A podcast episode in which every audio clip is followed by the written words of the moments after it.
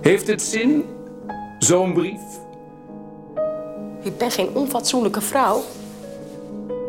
Bloed und Boden. Hmm. Ik kan er af en toe één redden. Wij zijn patriotten, geen moordenaars. Iedereen thee?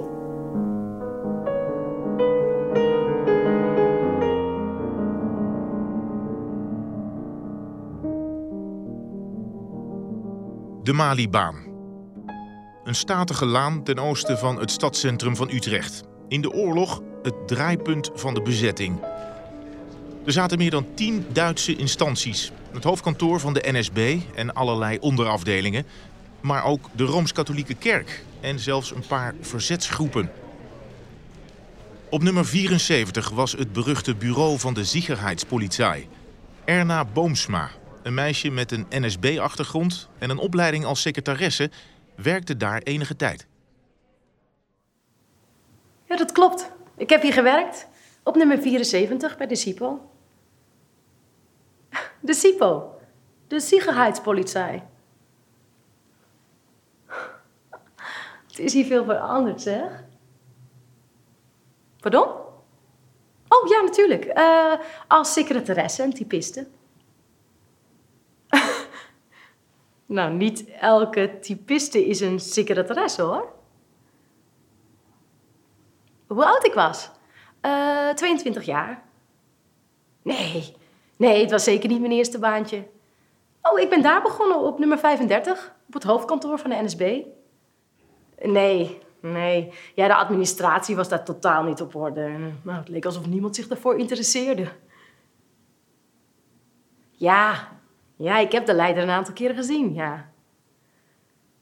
Ja, natuurlijk was dat geweldig.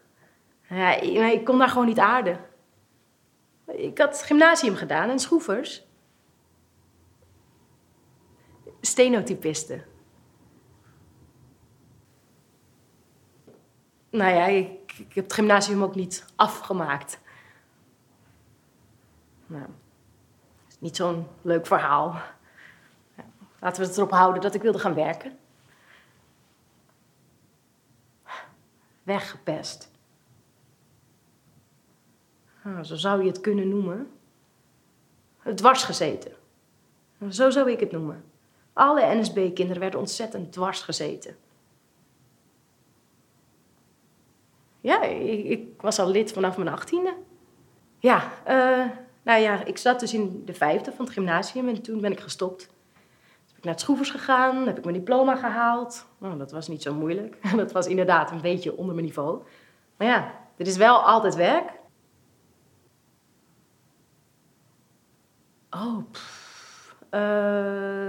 de Nederlandse Arbeidsdienst, uh, de Volkswohlvaart, de NSKK, een Nationaal Socialistische Krachtvaarkorps, hulporganisatie van de Luftwaffe. Ja, dat geldt voor al die organisaties, zeggen ze tenminste. Ja, er is alleen plaats voor mensen met een politieke overtuiging die aansluit bij die van de Duitsers. Daar schaam ik me helemaal niet voor.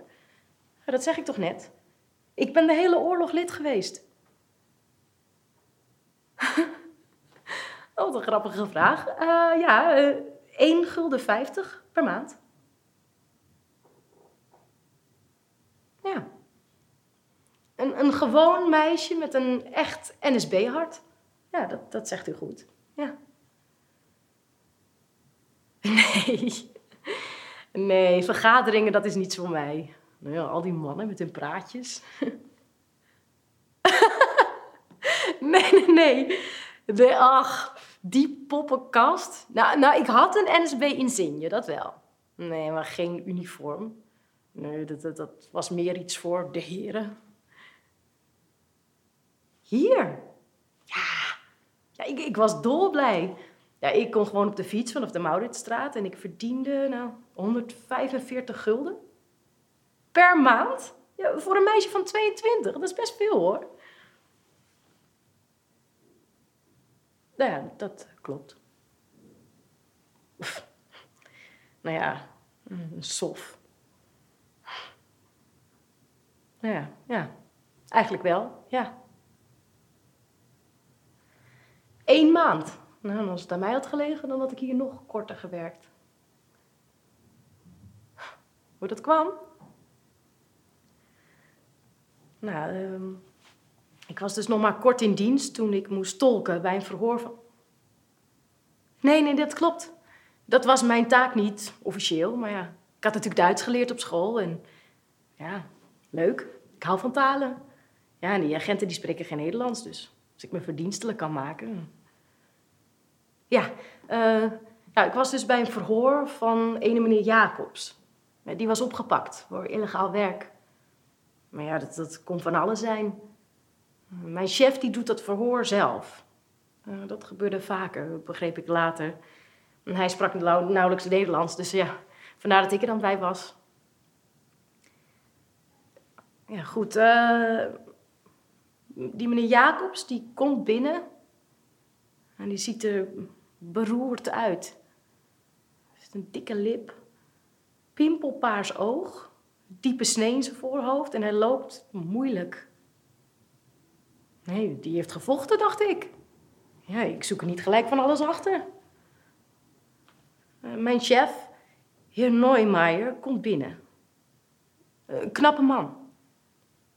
Nee, dat dacht ik de eerste keer dat ik hem zag. En ook nu ben ik ja, onder de indruk. Kaarsrecht, donkere ogen, charmant. Ja, blijkt een enorme vrouwenverslinder te zijn. Nou ja, dat, kon ik me wel voorstellen. Afijn, ehm heer Normaier die komt binnen en die stelt meneer Jacobs een vraag. Nou, wat hij daar deed op de plaats waar hij is opgepakt.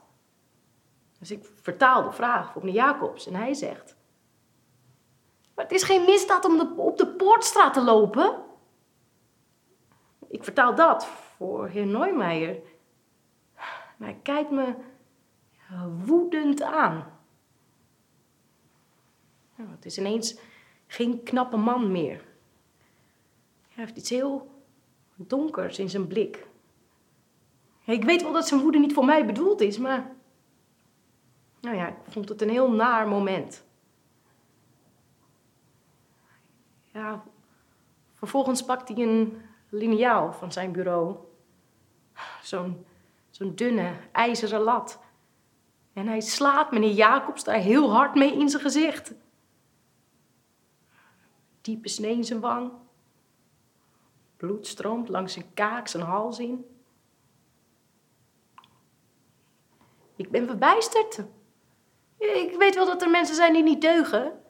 En ik weet ook dat er mensen zijn die het nodig vinden om zulke mensen af te tuigen.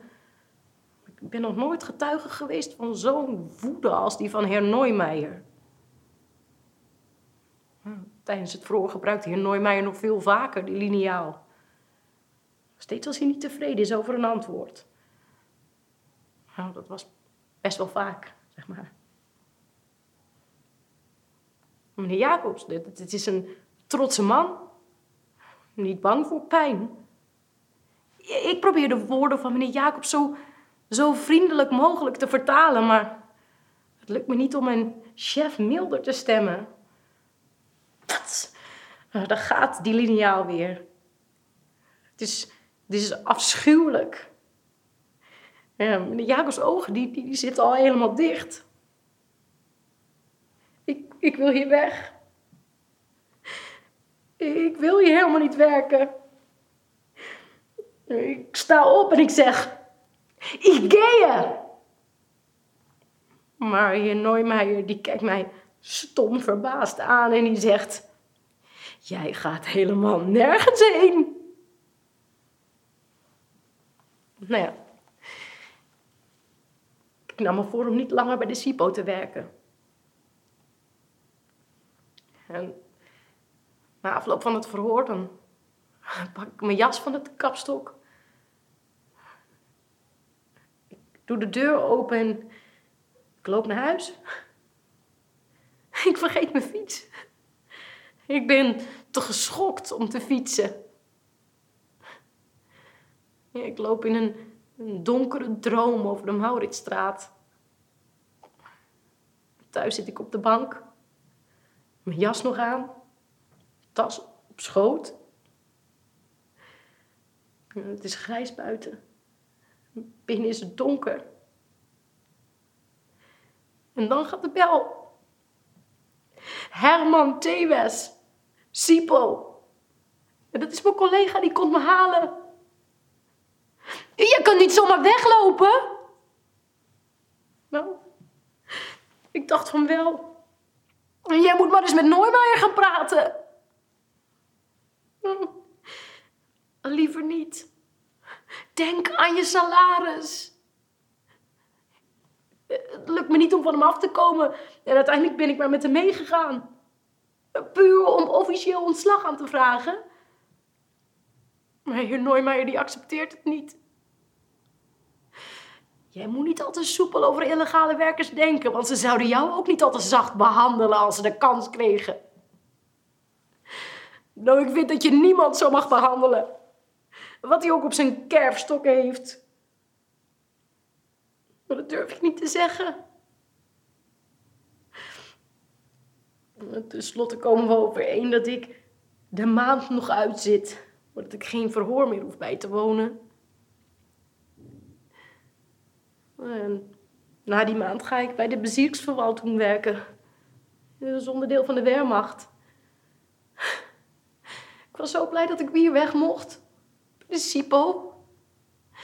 En tot de dag van vandaag zie ik dat toegetakelde gezicht van meneer Jacobs voor me. Ja, ik heb daarna ook weer voor de Volkswolvaart gewerkt. Dat is zeg maar de sociale tak van de NSDAP. Ja, volksgezondheid, welzijn, kinder- en jeugdzorg, dat soort dingen. Tot de bevrijding. Of nou ja, de capitulatie. Ja, dat was toch de bevrijding. Nee, niet echt voor mij, nee. Ik zat zeg maar in het verkeerde kamp. Uh, veertien maanden. Ja, ik heb, zo staat er, in mijn diverse functies de bezetter op allerlei manieren steun verleend. Ja, het zal wel. Ja, ik moest toch geld verdienen? Mijn ouders waren afhankelijk van mij.